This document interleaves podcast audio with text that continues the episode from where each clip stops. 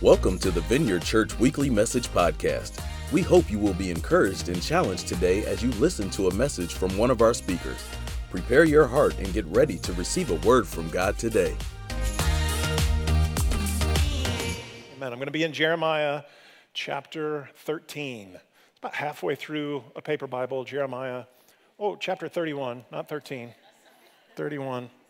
Uh, we're going to talk about covenants today. I'm just spilling the beans, what we're going to talk about right up front, because as I was thinking about the topic, for many of us, if you're married and you uh, went through a Christian sort of marriage ceremony, they likely would have brought up the concept of this is a covenant marriage. And so uh, I'm just celebrating, our uh, my wife and I are celebrating our twenty-seventh wedding anniversary, because she's amazing. Uh, twenty-seven years ago, when my wife and the pastor who was marrying us described, hey, you're going to enter into this covenant, I was not a Christian, but my wife was really cute. And so I said, okay, that sounds amazing, this covenant thing.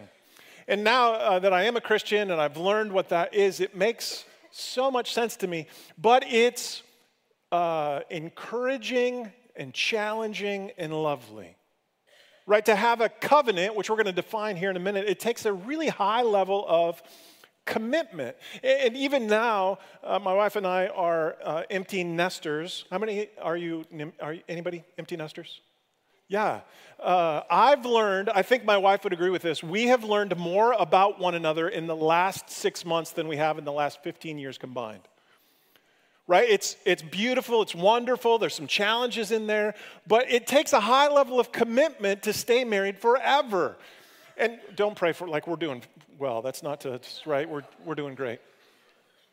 And when I was asking, uh, when I was asking, I asked quite a few people this week, so if you think about a covenant, think about marriage, how would you define the word covenant?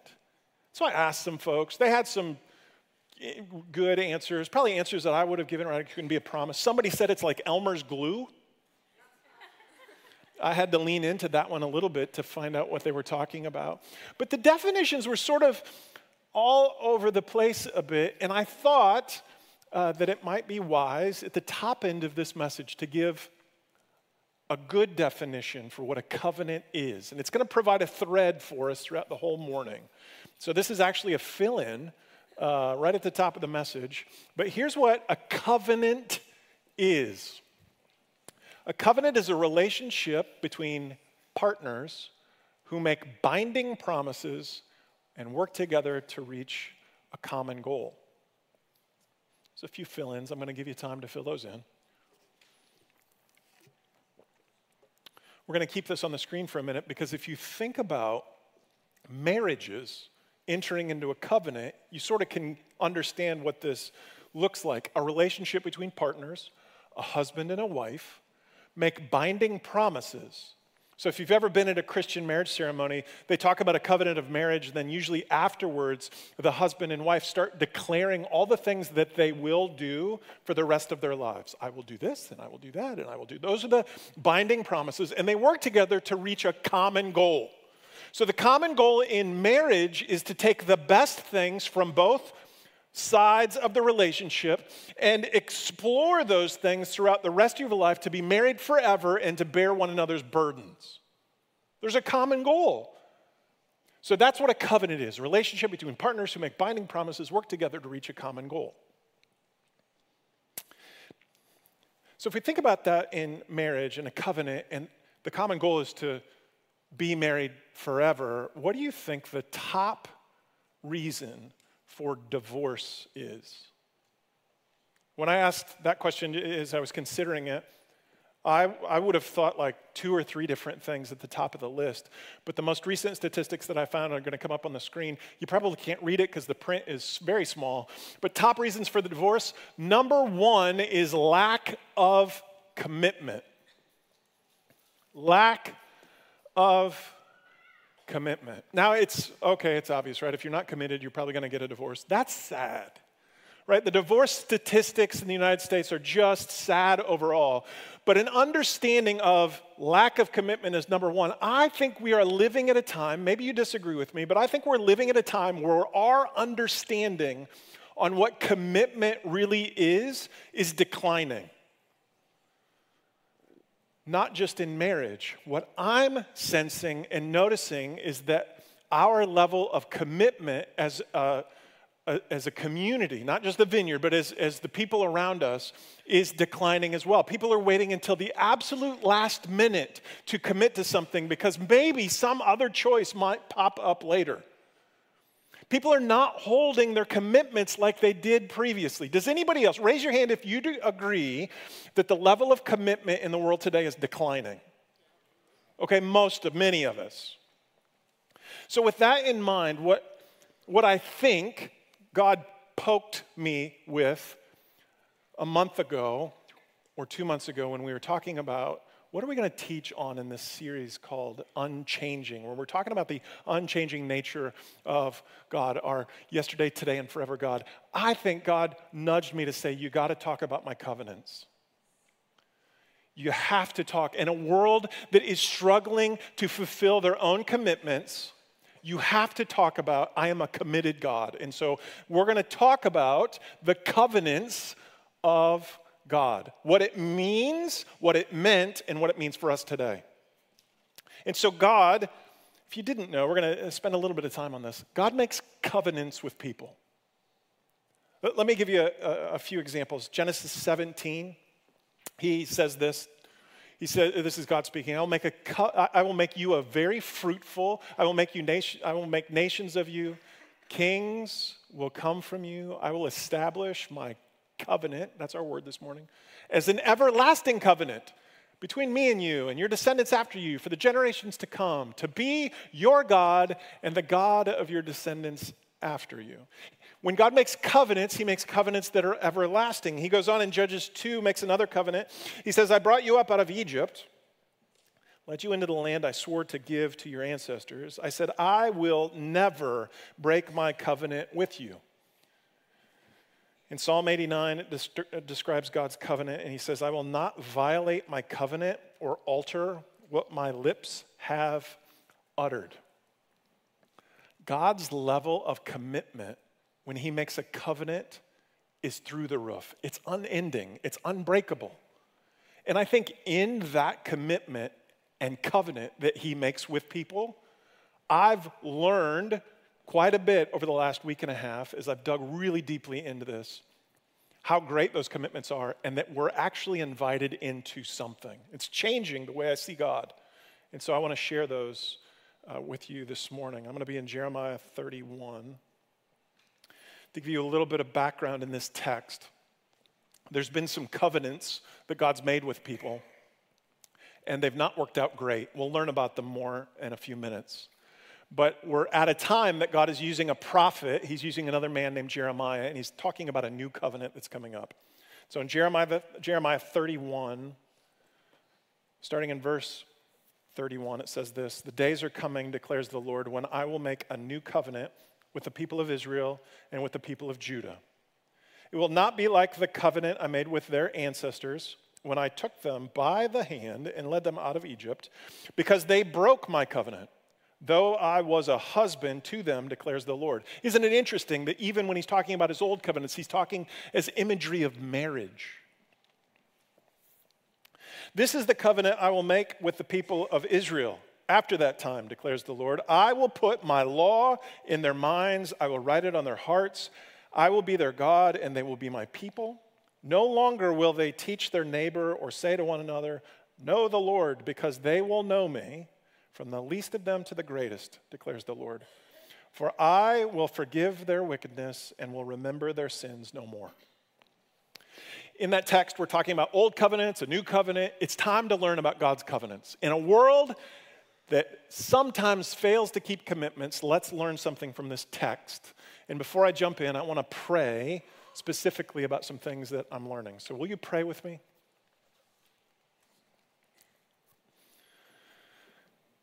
So, Father, we, uh, we come to you, I humbly come to you in this text, I, I do uh, I do see some things that I think are helpful to us, Lord. And so would you open our hearts, our minds, our ears to hear your message? So help us, Lord, I pray in Jesus' name. Amen. Amen. Here's what I see. God's approach, you can write this down on your handout if that's helpful. God's approach to covenants shows his relentless pursuit of partnership.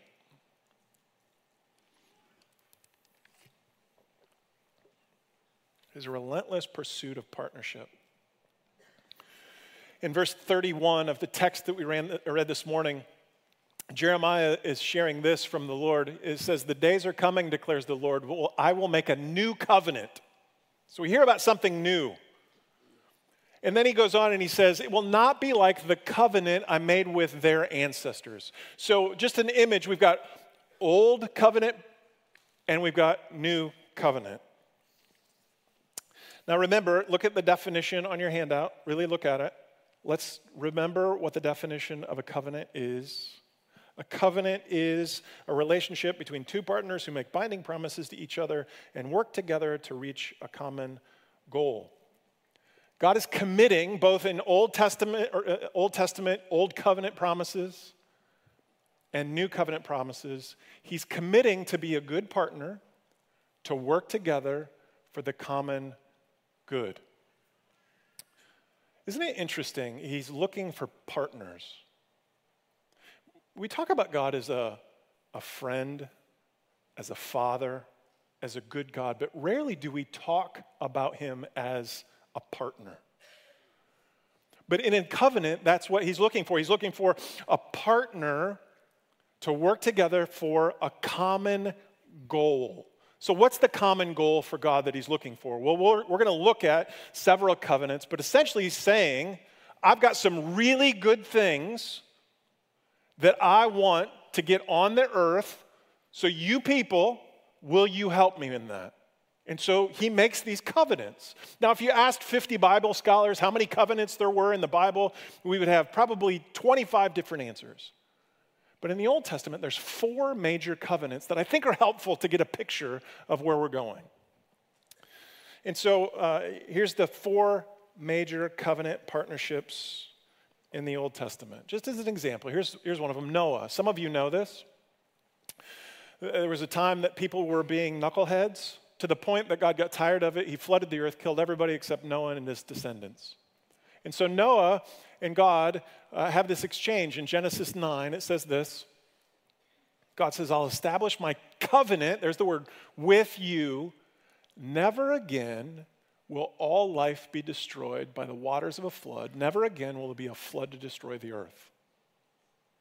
God makes a covenant with Noah. What's interesting about that is Noah didn't have to do anything. Like, it was a one-sided partnership. But it was a covenant that will never be broken. Later in the Old Testament, we run across a man named Abraham. Some of you know this, so I won't read the scripture, but I'll give you an idea. Genesis twelve, God tells Abraham, "I will make you into a great nation," but there's an expectation on the other side of the partnership that you would follow what God is saying. So the common goal is, I'm going to make you into a great nation because he, God, has a whole bunch of good stuff that he wants to get on the earth for his people. So he makes a covenant promise with Abraham. And then Moses, some of you know this one, where Moses goes up on a mountain, he gets the Ten Commandments from God, there's this exchange, there's a covenant in there, it's actually a covenant with the nation of Israel. And it, it, essentially it's God saying, you obey this law, and I will bless you as a nation. And then in Second Samuel seven, there's a man named David, and God makes a covenant with David, essentially says, partner with me, follow my law, and I will bless you, and you will continue. There's, there will be a kingly reign in your line to help the earth. Four major, not all, covenants. But what do we find in Jeremiah thirty-one? Let's go back to our teaching text today. It says this: "They broke my covenant." Who broke the covenant? Did God break his covenant? One person is tracking with me. I'm going to ask this group. I know this is a hard one. Did God break the covenant with the people? No, it was the people who broke it. Think of it this way. Have you ever experienced in your life somebody breaking a promise with you? Yeah, some of us have, right? Here's a silly one, like, hey, let's meet for lunch at Panera at noon on Thursday. And then you go noon on Thursday, right? And the other person, it's like twelve fifteen, the other person doesn't even call or text, they just don't show up. That's frustrating, right? Somebody's, somebody's broken sort of a promise. Take that up a notch. Has anyone ever experienced being in a contract with someone where they broke the contract? I, I had, uh, I've had several of these over my lifetime, but I had one. My mom was sick. We were dealing with some of her estate stuff, and, and there was this one uh, contract that we were working with with another party, and it was it, they were about ready to break it. I wasn't frustrated like a broken promise. I was mad. Like, I was apoplectic. Look it up later. Like, I was... I was angry. You break a promise, I'm frustrated. You break a contract, and people can get mad. Take that up one level further. If you break a covenant, use marriage. You break a covenant, you'll change a life or lives. You're no longer the same. Things have been ripped apart in such a way that it hurts and there's pain involved. It's no wonder when we read the Old Testament, when God is upset with his people because they have regularly broken covenants. It's given me handles for some of the anger that God shows in the Old Testament. It says this in Isaiah twenty-four five, God's speaking through another prophet. He says, the earth is defiled by its people. They have disobeyed the laws, violated the statutes, and broken the everlasting covenant. In Psalm seventy-eight, it says, they remembered that God was their rock, that God Most High was their Redeemer, but then they would flatter him with their mouths, lying to him with their tongues. Their hearts were not loyal to him. They were not faithful to his covenant. Here's the reality of what happened with the old covenants. God's relentless pursuit found his people relentlessly falling short. You can write that in. God's relentless pursuit found his people relentlessly falling short.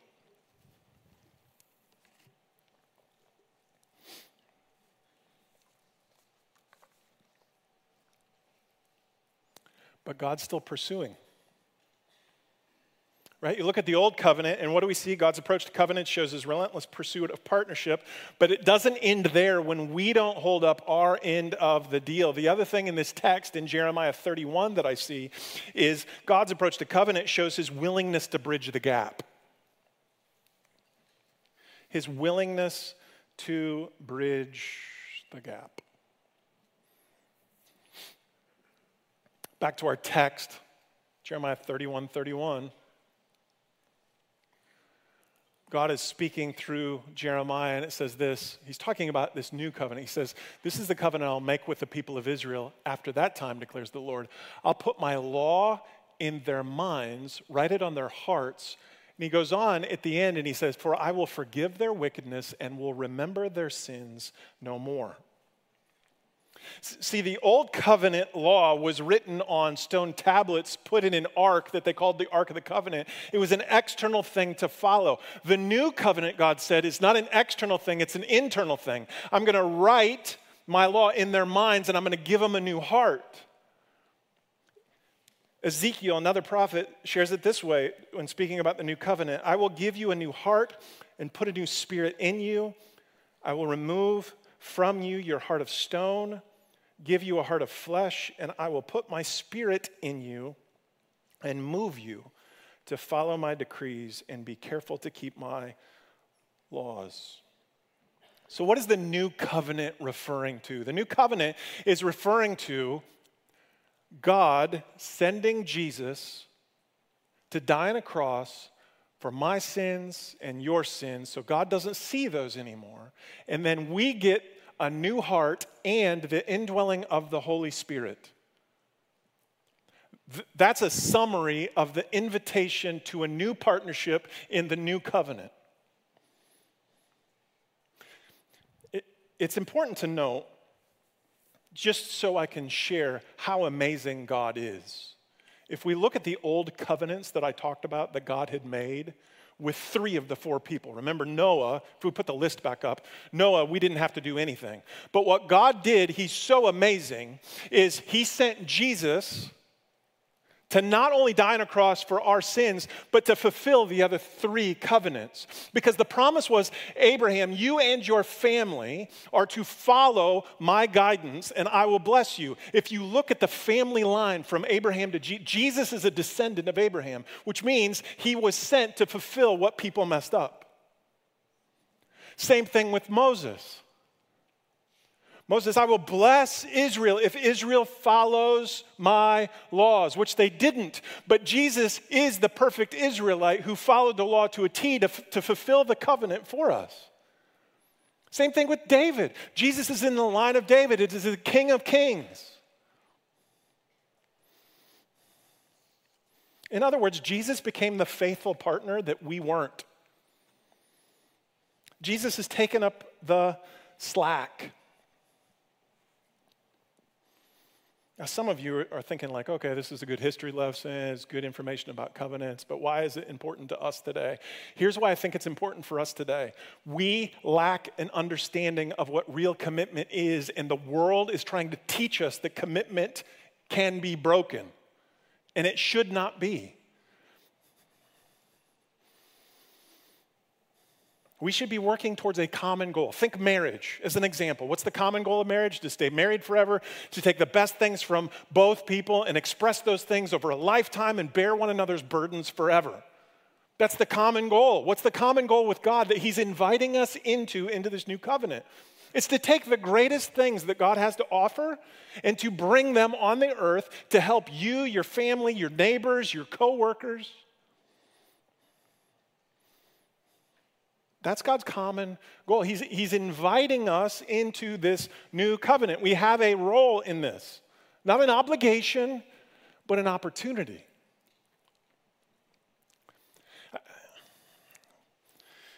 I, I bring this up. I think this is so important for a, a few reasons, and then we'll talk about some practical ways that we can partner with God. I, I bring this up because I wonder how many of us, I've done this in my life, how many of us are still living out of the old covenant? That you are so focused on your previous sin and are convinced beyond a shadow of doubt that God could never use you. That is a lie. Jesus came to die on a cross to take your previous sin and separate those so God cannot see those, and you are free and invited into a partnership. Stop putting Jesus on the cross every time you look at your old sin and live in the new covenant. I got a little fiery, sorry.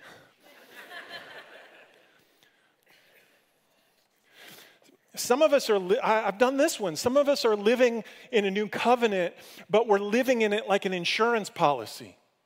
I've done this, which means, okay, yes, I believe Jesus died for my sin. I'm going to read my Bible every now and again. I'm going to go to church on Sunday, but I'm going to wait until I die to get the benefit of being in heaven. No. No, there is so much more. God is inviting you into a daily partnership where he says, I have some of the greatest things for you that you need. And there are people around you that can use that. We have a role in the new covenant. It's a partnership that God is inviting us into. It's not a job, it's, an ob- it's not an obligation, it's an invitation into something greater than you could ever ask or imagine. So what's, what's, what's our role? There's three things that I want to hit. There's three practical things that I think we could partner with God on. And the first is loving God. What a revelation, right? It's the first commandment. So what's our new? The first is to love God really well. I, I don't know about you, but when I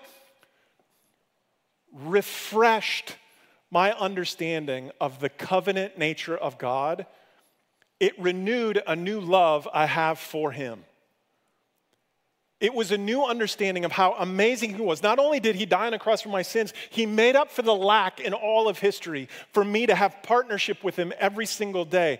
That is something that I should express thanks back to him. Really practical. What does this look like in my life? This means enjoying worship. Like, like really deeply seated in my heart that I enjoy worshiping God. I enjoy reading my Bible, spending time with him. In the previous service, I wasn't going to say it this service, but I felt another prompting that I should say it. You know what the manliest thing to do is? Pause. This is for the guys. Do you want to know what the manliest, just my opinion, the manliest thing to do? Wake up at six o'clock on a Tuesday morning, get in the prayer room here at church, and bend your knee towards the Savior and say, I love you.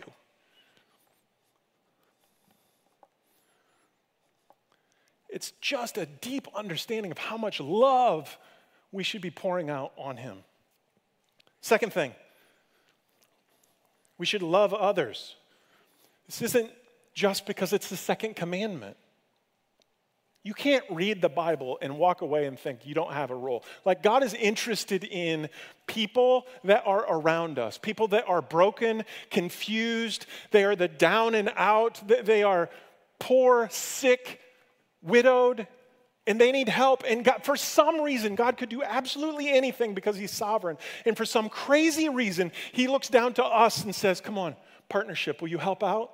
Will you love others? Like, really show love. And we don't do it out of an obligation. We do it from an overflowing heart. You start loving God really well, and you get filled with the love of God. You know what will happen? That will pour out naturally on other people.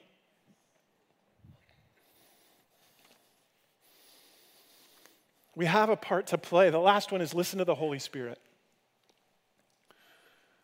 Listen to the Holy Spirit. We, we get a new spirit within us. It's the Holy Spirit. And, and here's what the Holy Spirit generally does for Christians, is when you're moving towards something that you shouldn't be doing, maybe it's a sin, he pokes you. And he's trying to guide us throughout. All right, don't do that. It's going to hurt. It's not going to end well. And so the Holy Spirit prompts. And I believe the Holy Spirit is prompting us more regularly than we realize to invite us to love people around us. If it's family, maybe he's inviting us to pause and pray about family, to do some nice act of service for the family member that drives you crazy. You want to change the corporate world? Follow the Holy Spirit in the corporate world, and crazy things will happen. The world needs to see the fruit of a group of people who express the fruit of the Holy Spirit.